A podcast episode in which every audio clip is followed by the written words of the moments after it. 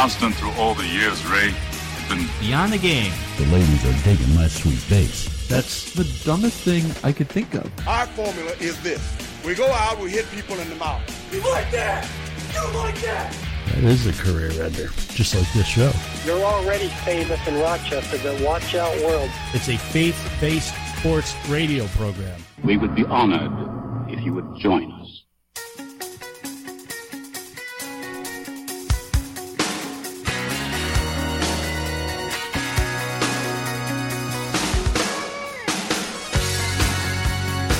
From the BTG studio in Rochester, New York, this is the Beyond the Game program, Sports Talk without the trash talk. I'm Rick Benson. With me, as always, is Zach Barletta.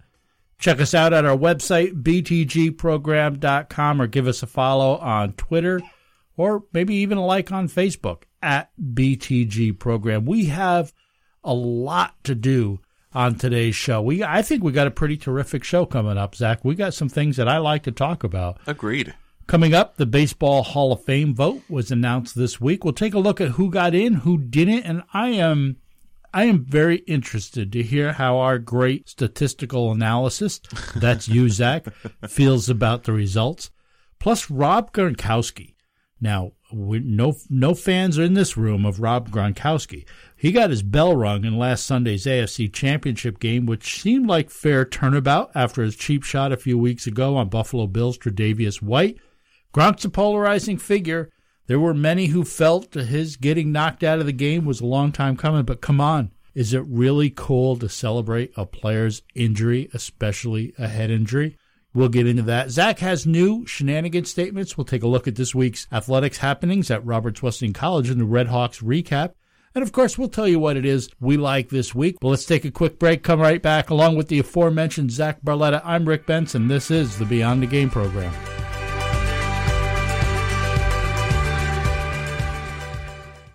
It took me a long time to be able to say Chandler has cancer because that is such a scary word. When St. Jude finds something that works well with a certain cancer, they share that with everybody. And knowing that we don't have to pay for all of the medical expenses, that's huge. We just have to worry about helping Chandler, and he's just my heart. St. Jude Children's Research Hospital. Finding cures, saving children. Learn more at stjude.org. Hey, it's Zach. If you're a fan of unsolved mysteries, mythical monsters, murder whodunits, or just podcasts in general, check out my other show, the Myths and Mysteries Podcast. Every two weeks, my brother Spencer and I tell fascinating stories about topics like the Bermuda Triangle, JFK's assassination, chupacabras, serial killers, and more. You can find us by searching for Myths and Mysteries on iTunes or Google Play or on our website, mythsandmysteriespod.com. Don't forget to click subscribe and leave us a review to let us know what you think. We're also on Facebook, Twitter, and Instagram at Myths Podcast. So go check out the Myths and Mysteries podcast, and we'll see you next time.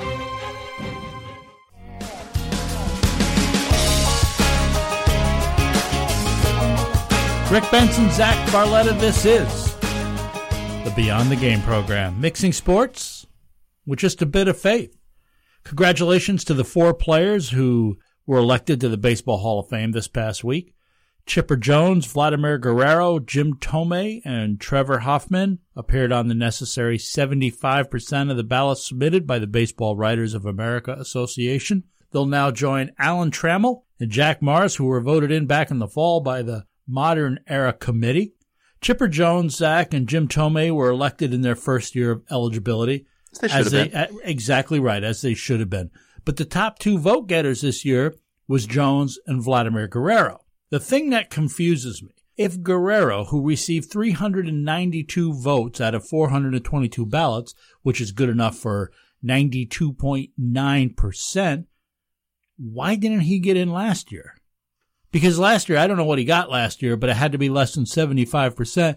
Now, a year later, you've jumped to almost 93. A guy is either a Hall of Famer or he's not.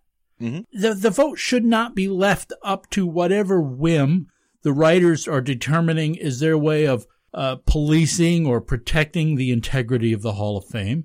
Clearly, some guy thought that, or a number of guys, if he went from less than 75% to darn near 93%. Some guys felt like he was Hall of Fame worthy, but not first ballot Hall of Fame worthy. That's ridiculous. A guy is either in the Hall of Fame or he's not. He's mm-hmm. either worthy or he's not. Who, it, this idea of, I'm going to decide whether he's first ballot, second ballot, third ballot, or in the case of Edgar Martinez, maybe he's going to get a whole bunch of sympathy votes next year. He missed out now for the ninth time. Mm-hmm. Next year is his last year of eligibility. I think he'll get in next year. I mean, he only missed by 20 votes this year. And like you said, in his last year of eligibility, I think he's going to get those votes that he needs. But Vladimir Guerrero, I'm glad he got in because he's one of my favorite players. Oh, yeah. Ever. So fun to watch. Terrific player. But my point is, why wasn't he in a year ago? Yeah. Like you said, if you're a Hall of Famer, you're a Hall of Famer first or second ballot Hall of Famer shouldn't matter. If you're good enough, you go in. I agree. Jones was a top vote getter, getting 410 total votes, which was 97.2%. That is 11th highest in balloting history, but that means there were 12 ballots, which Chipper Jones did not appear on. Which That's I have ridiculous. to absolutely why seriously the Hall of Fame should they, they should have they should have an explanation as part of the ballot. If you did not put him in, you need to offer an explanation as to why. He's as close to a unanimous choice as anybody should be. Those 12 guys were probably Mets fans. Chipper Jones owned the Mets. Whatever it is, whatever explanation you give is going to be insufficient because Chipper Jones is a Hall of Famer, and the 12 of you who did not vote for him should lose your licenses. Oh, man. There are some voters who make the argument that since there's never been a unanimous choice, that there shouldn't be. Mm-hmm. Babe Ruth, Ty Cobb, uh, Ken Griffey Jr., I think were the three closest, if I'm not mistaken since they weren't unanimous, writers think, well, I'm not voting for anybody. And I just think that is, just flawed. Those guys that voted back in the 1930s for Babe Ruth or mm-hmm. didn't vote for Babe Ruth or Tiger, they're not voting now. So why would you, as a writer, want to repeat their mistake? Coming up next year is Mariano Rivera. Now, I know some guys have a grudge against closers, but come on. Trevor Hoffman got in this year. He got in with about just a couple percentage points below 80% essentially of the vote. And, and I think that should have been higher, but that's why I think that Mariano Rivera is not going to be a unanimous choice, even though I think he probably should be, because is there anything about Mariano Rivera that's not a Hall of Famer? The guy obviously is. Who's going to leave him off his ballot? But Trevor Hoffman, who was the greatest until Mariano, he only got 80%. I can't imagine they're not going to hold a grudge against Mariano as well. Derek Jeter's coming up in a few years. If he ever does retire, Ichiro Suzuki. Again, guys that I think, how do you not vote for those guys? How do you not put them in the hall? Eventually, Mike Trout, Bryce Harper, guys like that are going to be mm. eligible. And if they continue playing at the level they're playing, obviously towards the end of their career, they'll probably have somewhat of a natural decline curve. But they'll be in the same situation or a similar situation as Chipper Jones. How do you not vote for those guys? The vote was changed a few years ago. They took votes away from some guys that had covered baseball years ago, hadn't covered baseball in many years. So they took the votes and, and gave them to somebody else, which you would think the new guys that are voting are obviously younger. I would think that is why Roger Clemens, Barry Bonds have been getting a little bit more love on the vote, if you followed the vote in the days leading up to it, guys were revealing their ballots. And if you track those ballots, they were somewhere right around that magic 75%. Yeah. There was some talk like they might get in. They were numbers, Clemens and Bonds were numbers seven and eight in votes this year. Clemens, what, 57%? I think Bonds was right behind them, somewhere right around 56%. 56, yeah. They were less than a full percentage. Which part. is why I don't think you guys should be able to reveal your ballots because yeah. you went from talking about 75% based on early reveals to 57 and 56%.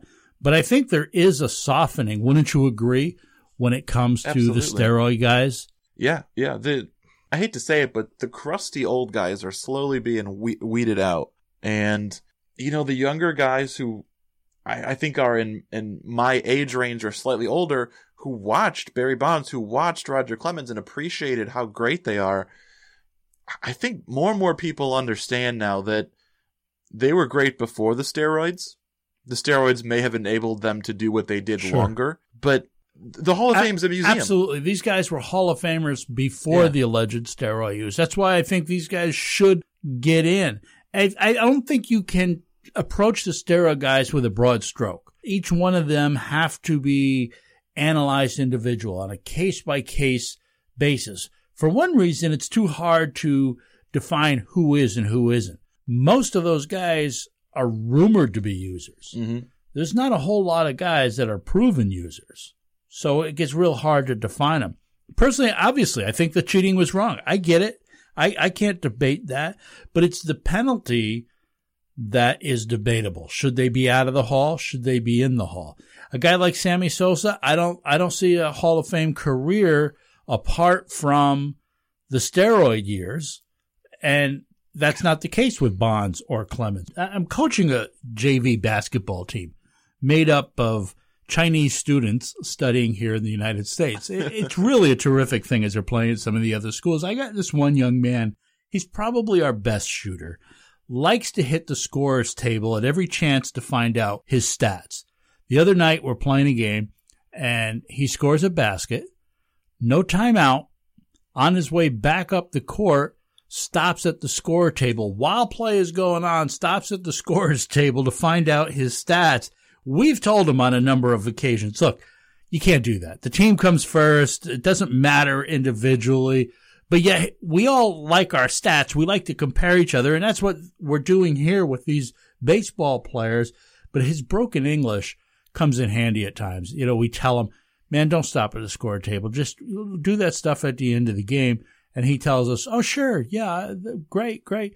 Very next play. He's stopping at the scorer's table. And I'm sure our next game, he's going to be stopping at the scorer's table yet again. Come on, dude, you got to get back and play some defense. I mean, I you know what I really appreciate is when you watch a game and a guy has a great performance and they ask him after the game, you know, you scored 30 points or whatever. How did you do it? And the the player's like, "Well, really that was that many?" Like they don't know how many they scored in a game. I like that about a player because it shows that they're more interested in winning the game than in their personal statistics. There's no language barrier. There's no culture barrier when it comes to self glory. Guys love to know their stats, and that's what the Hall of Fame is all about. We want to compare players against other players, and in our own lives, it comes down to the same thing. We want to know our stats. We go to the scorers table, or we want to know how many home runs we hit compared to other guys. Why? For our own self glory. We can say the mature thing like we're just trying to find out where we need to improve, but in actuality, what we really want to know is where we stand and we want to be able to tell others about it as well. I've got more home runs, I've got more touchdown passes, I've I've made more saves on the season. As a church rec leader, I sometimes struggle with stat keeping because there is only one reason to keep stats, and that's to compare ourselves against other people. But our spiritual lives are that way too. You know, we compare ourselves to others. Look at me here. I give the most money. I serve in the most ministries, or I, am the pastor's best friend. I, I think a hard question to ask requires an honest inventory of our lives, and that's to ask is my life showing that I chase my own glory or that I want to see God get the glory? And when I examine my own self, I do think I truly desire to bring glory to Christ, but I also enjoy getting a few out of boys. I realize that I'm actually trying to share the glory with God. Yeah, I, I, want God to get the glory, but I want some too. The Bible says in Luke 9:23, if any wish, one, anyone wishes to come after me, this is Jesus speaking, he must deny himself and take up his cross and follow me. That means not sharing glory with God. That means denying myself and giving everything to Jesus, following him completely. Denying myself means to live as he did, wholly focused on other people. Therefore, I ought to follow him and, and, and do what he has called me to do and not worry about getting accolades, not worrying about getting acknowledgement or credit or glory. There are many who say they serve Christ, and, and they do. They may have even committed themselves to full time ministry, but yet they're still trying to accomplish their own dreams. They're still trying to have some sort of personal fulfillment in, in what it is they're doing. They they strive after some level of luxury in their lifestyle. Make sure make sure of course that they're dropping something in the offering plate. You know, they're keeping up with their tithe, but it's not quite cross bearing. And, and it's not quite self denial. It's something different. And look, I'm not saying that it's sinful to be comfortable. Of course not. It, it's if God has blessed you, that's great. Whatever comfortable means to you. I'm not saying it's wrong to have nice things, you know, if God has been pleased to give you those.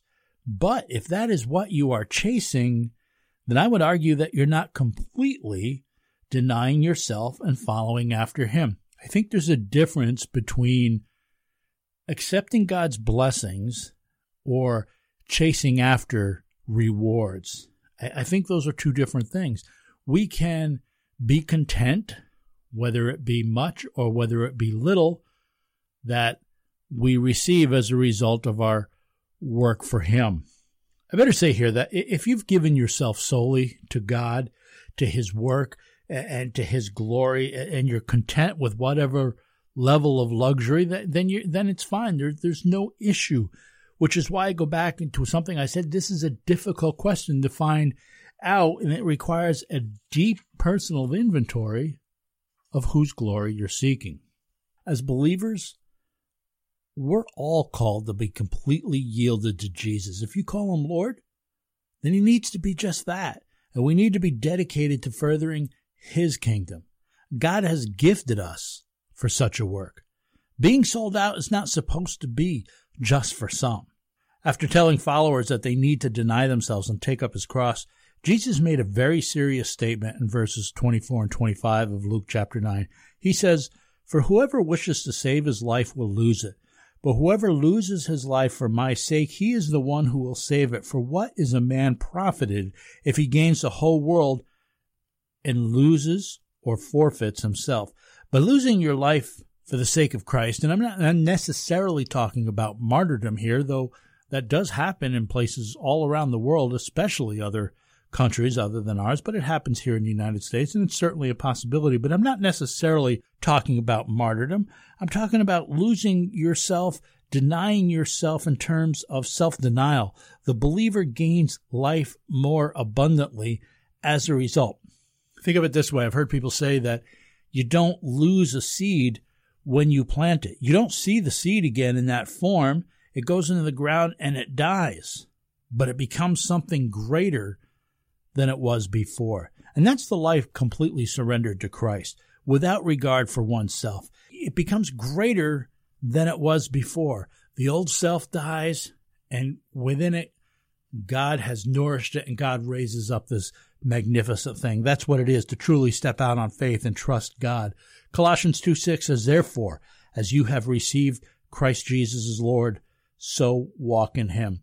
Taking up your cross is not some trial that you've gone through, not some inconvenience that you've endured. Jesus refers to it as a daily thing, not something that comes and goes in our lives. Taking up the cross is a complete lifestyle of wholeheartedly following after Christ. Our attitude, our character is meant to be as Jesus's was. Titus 2:11 and 12 says, for the grace of God has appeared, bringing salvation to all men, instructing us to deny ungodliness and worldly des- desires and to live sensibly, righteously, and godly in the present age. It's not easy to live godly because of the amount of self denial it requires. We'll never totally arrive. Listen, we're never going to have it all together. The Christian faith is a slow, continuous work of becoming more and more like Christ, demonstrating characteristics in our lives that are consistent with how Jesus lived. And we're often going to fail. We're often going to fall, but we get back up and we continue towards a mark that is a Christ centered life. Philippians chapter 3 verses 13 and 14 says, Brethren, I do not regard myself as having laid hold of it yet, but one thing I do, forgetting what lies behind and reaching forward to what lies ahead. I press on toward the goal for the prize of the upward call of God in Christ Jesus. It's one of my favorite passages in Scripture. Look, man, you screwed up yesterday. You maybe have screwed up today. Maybe you screwed up three days ago. Doesn't matter. What matters is what you're going to do today. Leave that stuff in the past. Don't worry about where you were yesterday. Don't worry about how you made how you messed up. Move on. Get right with God. Pick yourself up and move forward. Take up your cross and follow after him each day, again and again, not for our glory, but for God's. As we grow in our faith, we become a brighter light in the world, a stronger witness, a stronger testimony to a lost world. As Christians who are, uh, we're not stepping all over each other for our own fame and our own glory, but instead we're building up one another for God's glory. That's how we show Christ to a world that desperately needs him. Thanks so much for listening to the Beyond the Game program. I'm Rick Benson. We're going to be right back right after this.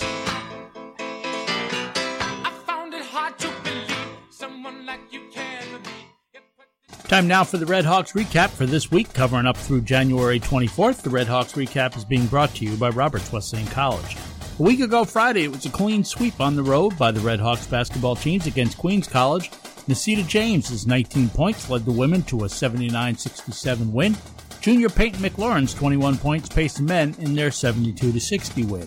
Both squads were back in action on Sunday against Molloy College, and once again, both came away victorious. The women won handily 67-48 behind 21 points from senior Lucy Cobley, all 21 of Cobley's points came via the three as she hit 7 out of 15 shots attempted. The 77 69 win for the men was their fourth in a row. Junior Jean Toussaint posted a double double, scoring 20 points and pulling down 13 rebounds, and sophomore Isaiah Lewis added 19 points. The Roberts Wesleyan swim programs have had a busy week, starting first on Friday with a dual meet at Erie County Community College, and then had to be back in the pool on Saturday for the Pioneer Invitational hosted by Alfred State College. During the weekend, a pair of freshmen, Jesse Gunn and Cameron Perry, came away with first place finishes at ECC. Gunn won the 200 yard freestyle, while Perry won both the 100 yard butterfly and 100 yard backstroke. At Alfred on Saturday, Gunn placed first again in the 1650 yard relay, winning by just 0.04 seconds. The Red Hawks basketball teams will play host to Mercy College on Sunday, the 28th of January. The women tip off at 2 p.m., followed by the men at 4 p.m. Go on out and cheer them on as it's the only home action for the Roberts athletic teams until the women's lacrosse team kicks off its season by hosting Merrimack College on Monday, February 12th at 3 p.m. You can see a full schedule of their games at their website, robertsredhawks.com. There you can also get news, scores, game highlights, and more. And you can follow Roberts Wesleyan Athletics on Twitter at RWC Redhawks. The Redhawks recap has been brought to you by Roberts Wesleyan College. Do you know an athlete whose participation in athletics is vital to their college choice? Then consider telling them about Roberts Wesleyan College. Hi, I'm Dr. Deana Porterfield, president of Roberts. We field 17 varsity sports and offer the only NCAA D2 program in Greater Rochester. Our teams have won six conference titles and reached three NCAA national championship appearances. Help the athlete you know to take their game to the next level. Visit roberts.edu.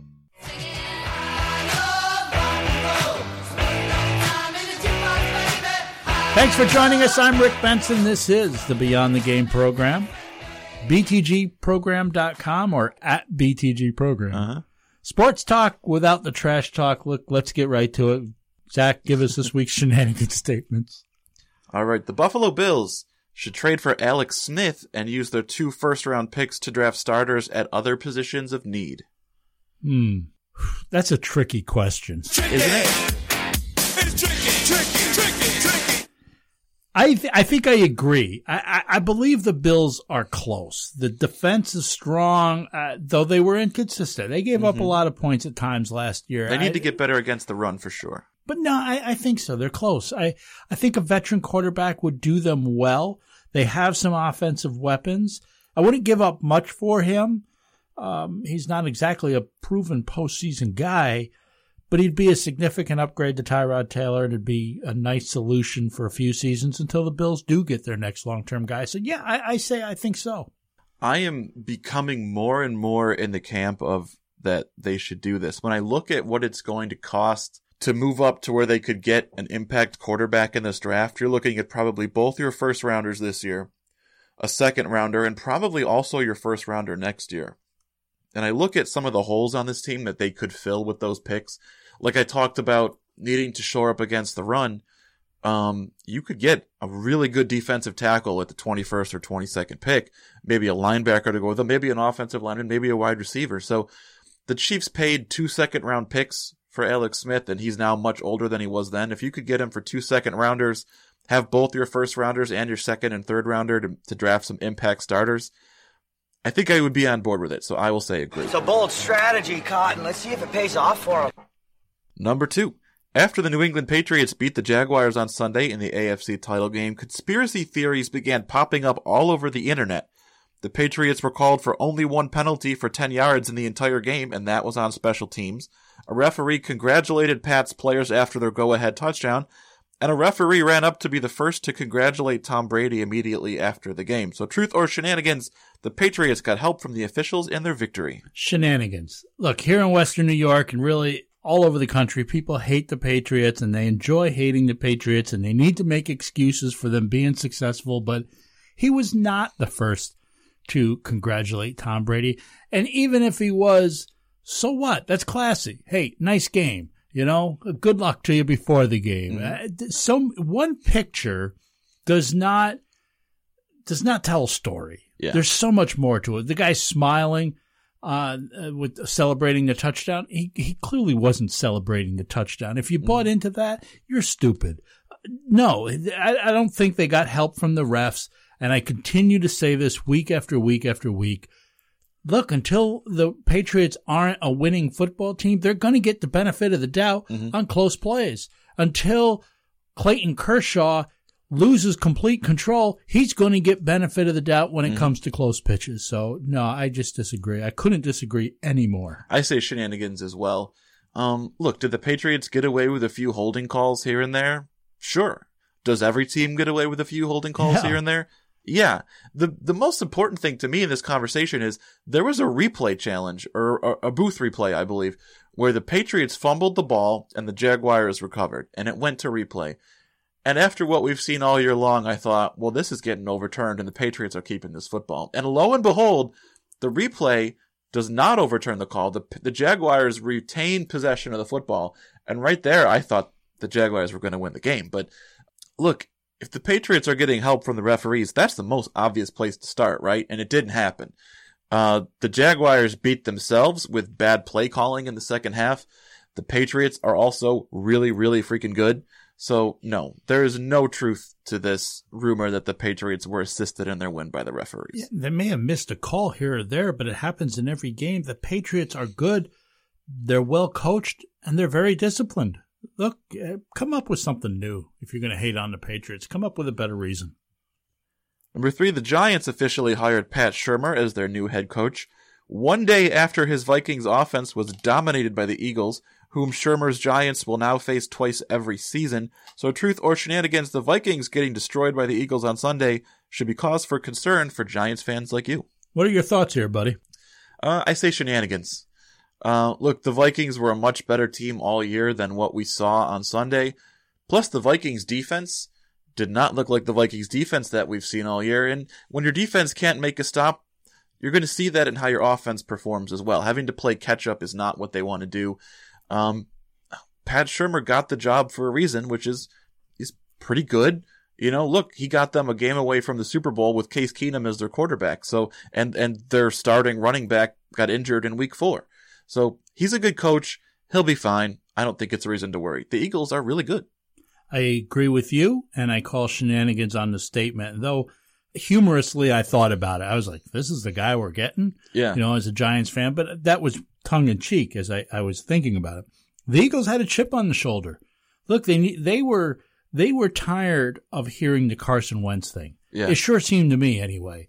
This team is deeper than Carson Wentz, and they wanted to prove that. Their defense was terrific. The coaching was exceptional. And Nick Foles played tremendously. The game of his life. Everything went the Eagles' way. Look, Shurmur's resume, his workload as a whole should be what Giants fans focus on, not this one game. And for that matter, maybe facing him twice a year, uh, I suspect he and the staff will get him figured out. Not to mention, I forgot to say that uh, Adam Thielen, one of the Vikings' top offensive weapons, played that game with a fracture in his back. So uh, Jeez. you're going to be a lot less productive when that's the case. So much respect. That's so s- much more of a man than I am. oh, for sure. I'd be in bed. Last but not least, at the Senior Bowl, Heisman Trophy winner Baker Mayfield shrugged off comparisons to former, Brown, former Browns quarterback Johnny Manziel. Truth or shenanigans, Mayfield is the next Johnny Football. Shenanigans. Uh, you can question his maturity a little bit, but Sure. Manz- Manziel ran his life into the gutter. He was an absolute train wreck, and comparing Mayfield to him is colossally unfair, in my opinion. There is much to like about Baker Mayfield, and and some things to dislike about his game. I doubt very much he's going to be as as high a pick as Manziel was, but that should bring less pressure on him and less riding on it for the team, which I, I hope Manziel's in a better place. I say all those things about him. I hope he's in a better place. He's been out of the news, so it seems like maybe he is, but it's just such a poor and unfair comparison for Mayfield as far as I'm concerned. I say shenanigans as well. I agree with you completely. Um, fun fact: Johnny Manziel is still only 26 years old, which seems ridiculous. I, But- I got to tell you, Zach, I I'm rooting for the kid. Yeah, me too. I would love to see him get a shot. I'd love to see him have a career as a quarterback. And honestly, if he loves football, and I'm sorry to interrupt you, you were about to give your answer, but if the guy loves football and he's not able to get a job in the NFL, maybe the Canadian Football League or or or, or the XFL, which apparently Yeah. is coming back. But He actually saw today that he's negotiating with the CFL team. Good. So hopefully I, that want to see him happening. get a shot. I'd love to see him back in the NFL. And I always love, as does most people, stories of restoration and, you know, just overcoming the odds. Yeah. So I'd love to see it. I'm sorry. Go ahead with your answer. I actually really love Baker Mayfield. He, he might be my favorite quarterback in the draft, You're nuts. to be honest. And I do think he'll be drafted higher than Manziel, but Really? yeah, I do think so. Uh, Baker Mayfield, uh, of all the top quarterbacks, the quarterbacks expected to go in the first round in this draft, he has by far the better, best numbers against ranked defenses. His accuracy is off the charts. Drew Brees level of accuracy. I think that um, a creative offensive coordinator in the NFL will draw up a lot of plays that let him roll out of the pocket where his height won't be an issue. Um, I really like him. Look, the big issue with Manziel is exactly what you said. He was a party guy. He didn't work hard at his craft. Baker Mayfield does. He works very hard at his craft. He's gotten marks for his sportsmanship and things like that at the Senior Bowl already this week. Um, I think Baker Mayfield's going to have a long and successful NFL career. That's going to do it for shenanigans, but there's still more to do on this week's show. So come on back. I'm Benson. He's Barletta. You're listening to the Beyond the Game program.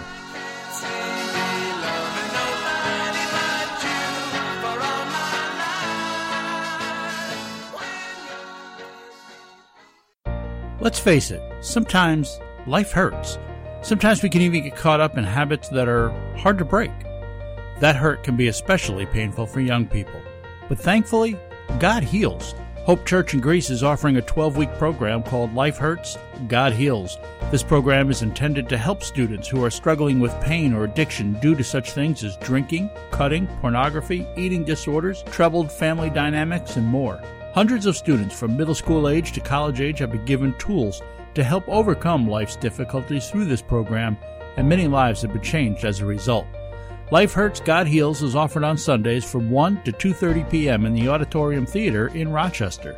And of course, it's absolutely free of charge. For more information, please visit the church's website, sharethehope.org, or call the church office at 585-723-HOPE. That's 585-723-4673 and ask for Jill. The brand new Nissan Rogue Sport. Now with available Nissan intelligent mobility technologies like automatic emergency braking. Now on the Nissan Rogue family. Take on today. Get to your local Nissan dealer for great offers like this.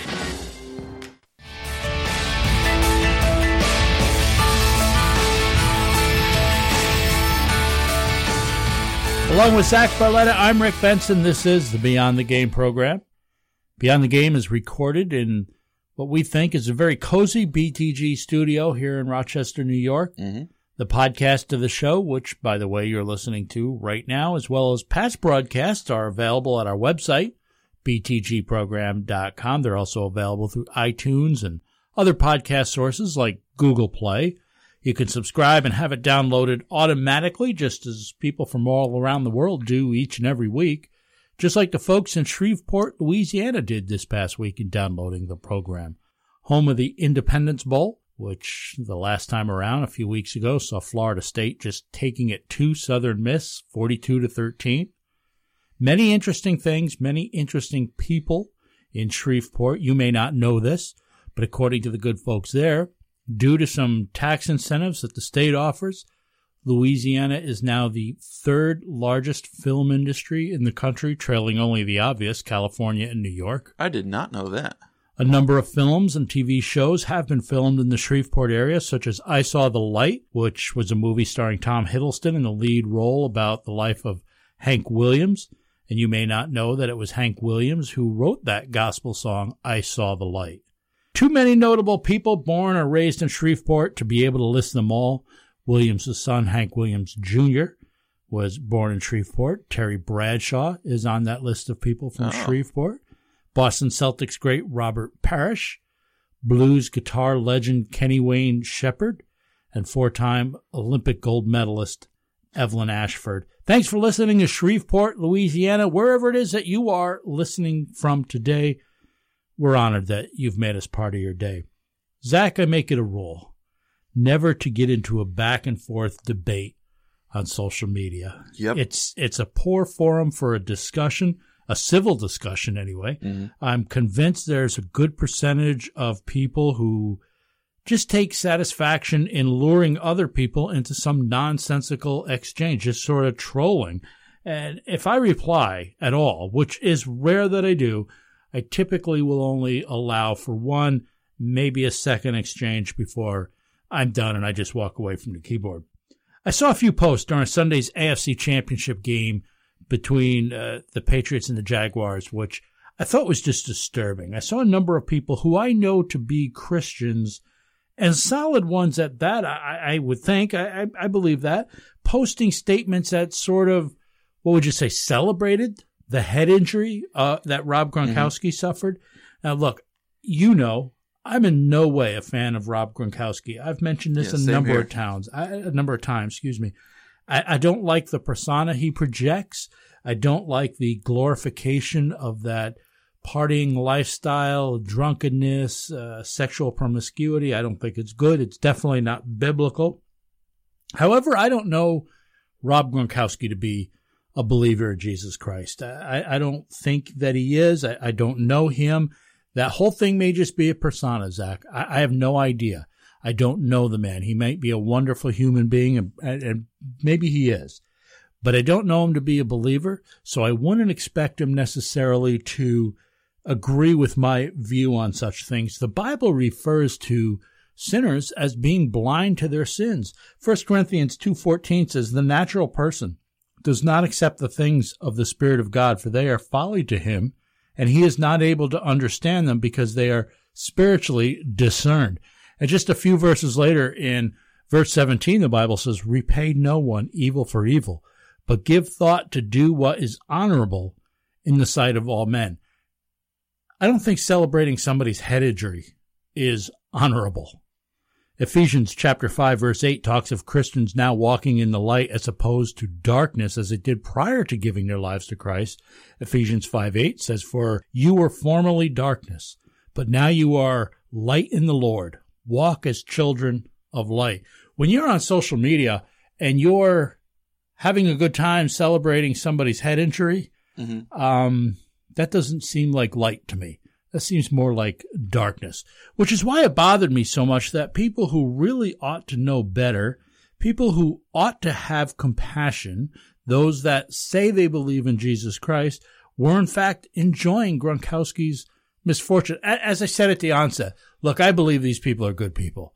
They're good Christians. They're solid Christians. I think they just sort of lapsed a little judgment here especially you know so much information is available now when it comes to head injuries mm-hmm. the league takes so many steps in regards to player safety now it was absolutely shameful to see christians take satisfaction in his injury based on their rooting interest in a football game Yeah, and I get it. You know, I'm a Bills fan. I I've never liked him, but for me, he moved towards the top of the public enemy list when he had that cheap shot on Tre'Davious White where he tried to injure Tre'Davious White's head. But, you know, all the reasons that I disliked that action that he took, attempting to concuss Tre'Davious White, those are the same reasons why I can't be happy that he got concussed because he's still a human being with a lot of life ahead of him who suffered a brain trauma, you know? And I don't like the guy, but I still never want to see anybody suffer a, a traumatic injury like that.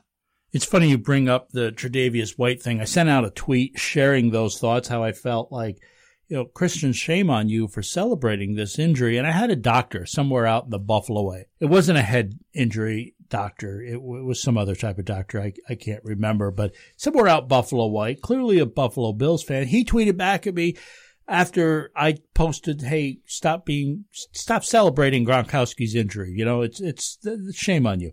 He tweets back, "Tell that to Trey White's neck and brain. He almost permanently paralyzed him maliciously." Now, look, I agree. The Gronkowski hit was cheap. Should have been suspended. Was suspended.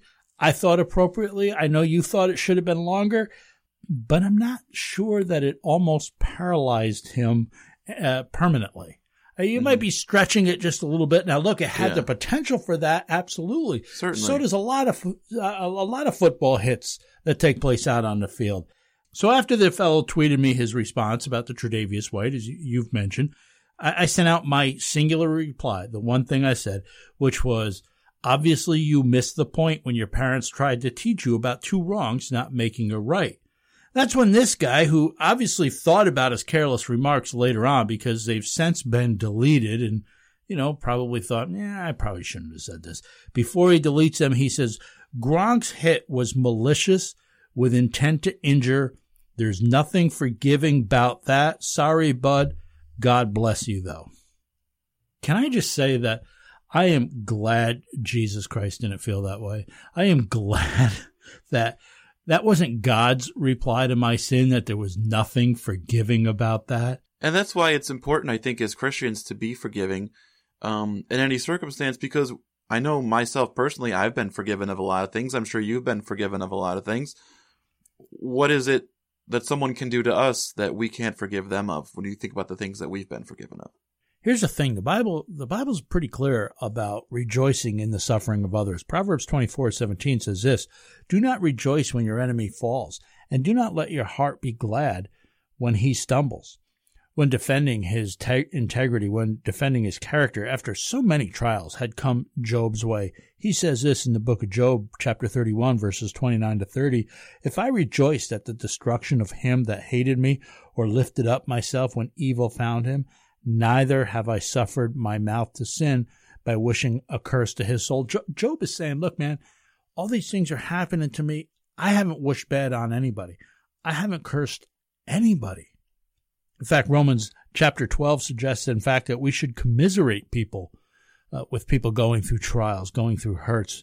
Uh, Romans chapter 12, verses 14 and 15 says, Bless them which persecute you, bless and curse not, rejoice with them that do rejoice, and weep with them that weep. And just a few verses later, in verse 17, the Bible says, Repay no one evil for evil, but give thought to do what is honorable in the sight of all men.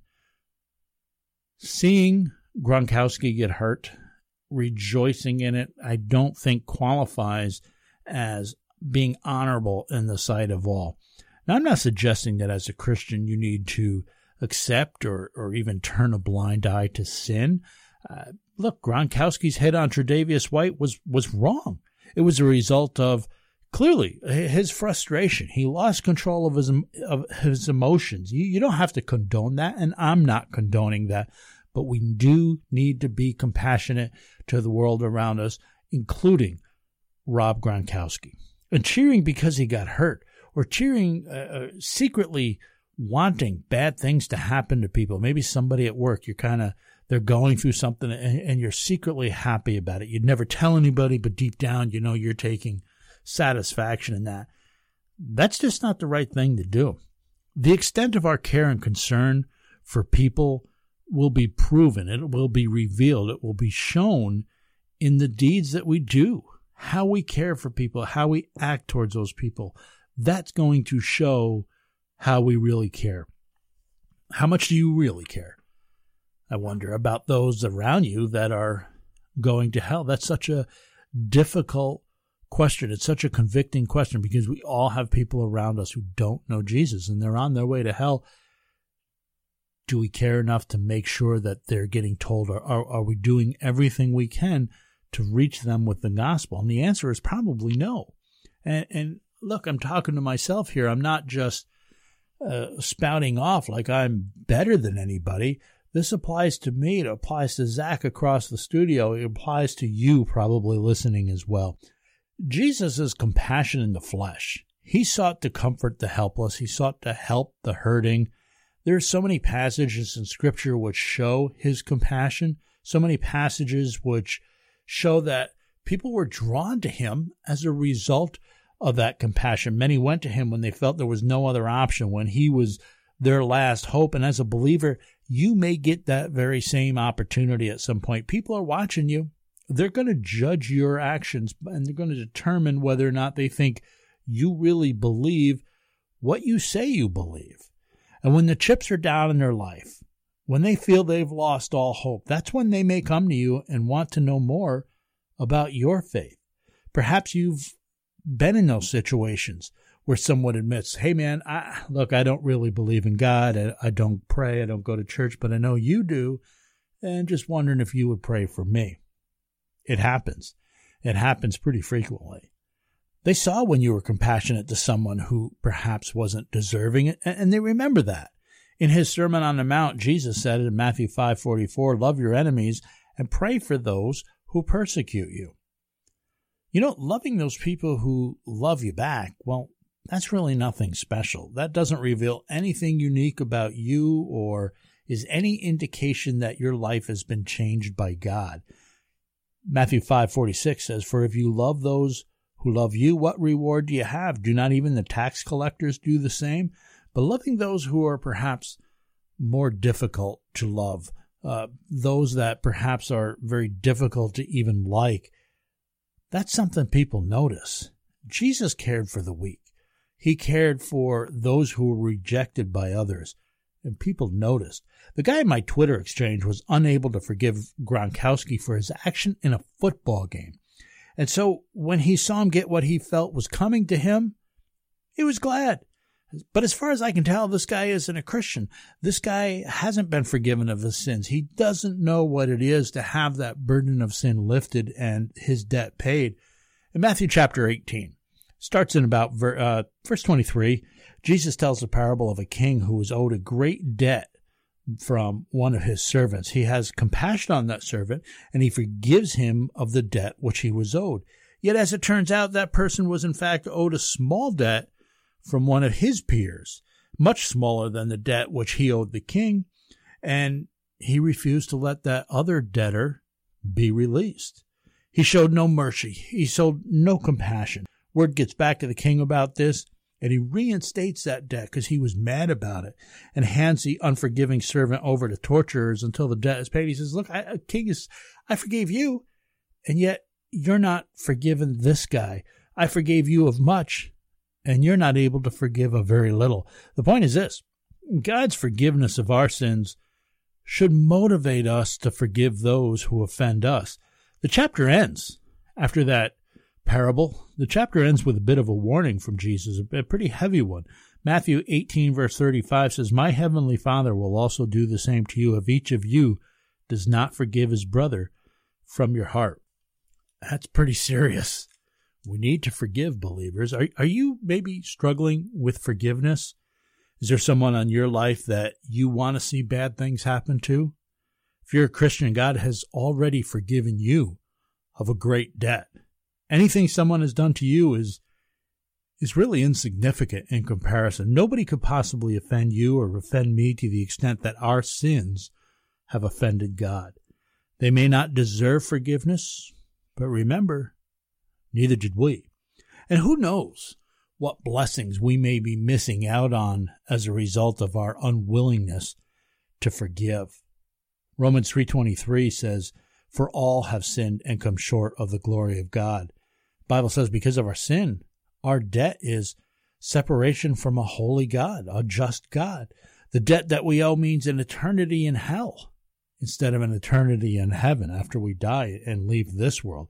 Romans 6:23 says for the wages of sin is death, but the free gift of God is eternal life in Christ Jesus our Lord.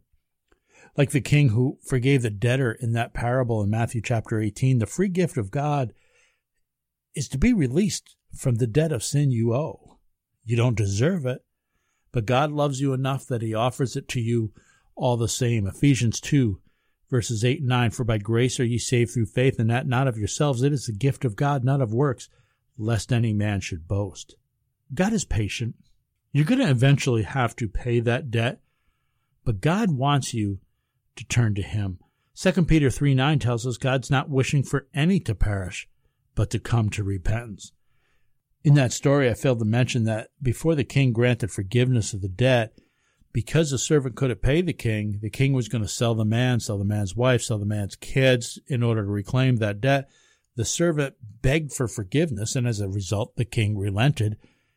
And God is looking for us to seek forgiveness. Jesus Christ has already paid the debt of sin when he died on the cross. He gave his life in our place. He had lived a life without sin.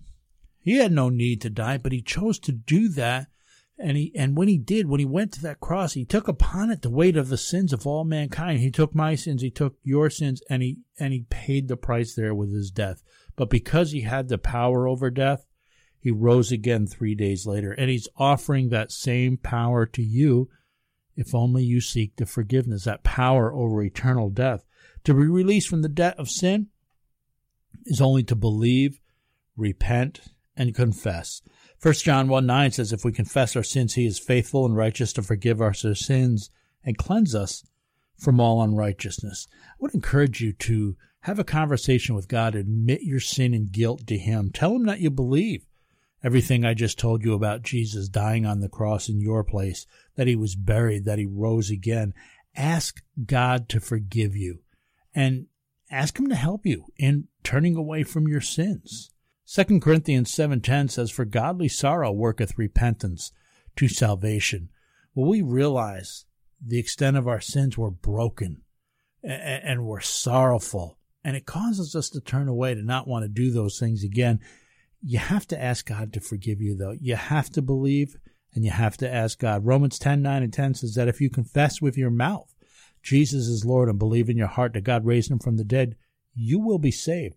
For with the heart a person believes, resulting in righteousness, and with the mouth he confesses, resulting in salvation. And this is available to everyone, regardless of the extent of your sins. Romans 10:13 says, "For whoever shall call upon the name of the Lord shall be saved." If you've done that, we'd love to hear about it.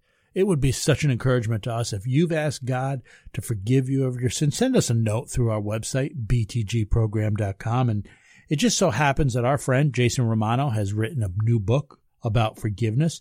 If you're not familiar, Jason has appeared on our program a few times, and uh, after he left ESPN, he now hosts the Sports Spectrum podcast.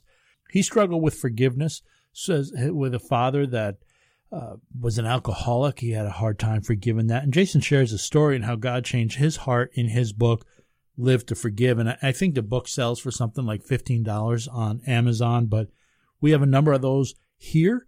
And if you'd like a copy, it'd be our pleasure to send it to you in exchange for uh, a donation of any type to this radio ministry. I, am not worried about how much you want to give. Whatever you give, we'll be glad to send you the book. And even if you don't want to give, uh, you're not able to give, we'll send it to you anyway if you just ask.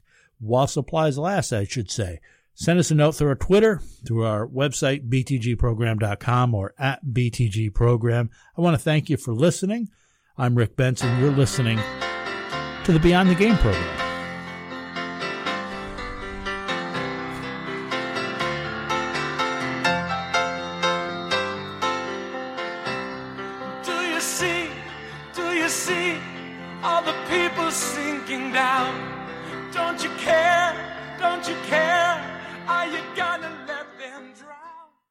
If you know a high school athlete looking to become their best self, think Roberts Wesleyan College. Hi, I'm Dr. Deana Porterfield, president of Roberts. We recently won six conference titles, Our teams have made three NCAA national championship appearances, and 96 student athletes were named East Coast All Conference. And Roberts has the only NCAA Division II program in Greater Rochester. Tell the athlete in your life about Roberts. Visit roberts.edu. You're listening to Beyond the Game, talking sports from a different point of view. Beyond the Game is listener supported. You can help by making a one-time gift or perhaps even committing to a monthly pledge amount. And if you own a business, consider advertising during the Beyond the Game program and promote your business to large audiences of both sports fans and people of faith. Please join us as we seek to encourage, equip, and evangelize through Sports Talk Radio. Visit our website at btgprogram.com for more information or make a donation via PayPal secure servers. Beyond the Game thanks you for both your financial and prayerful support.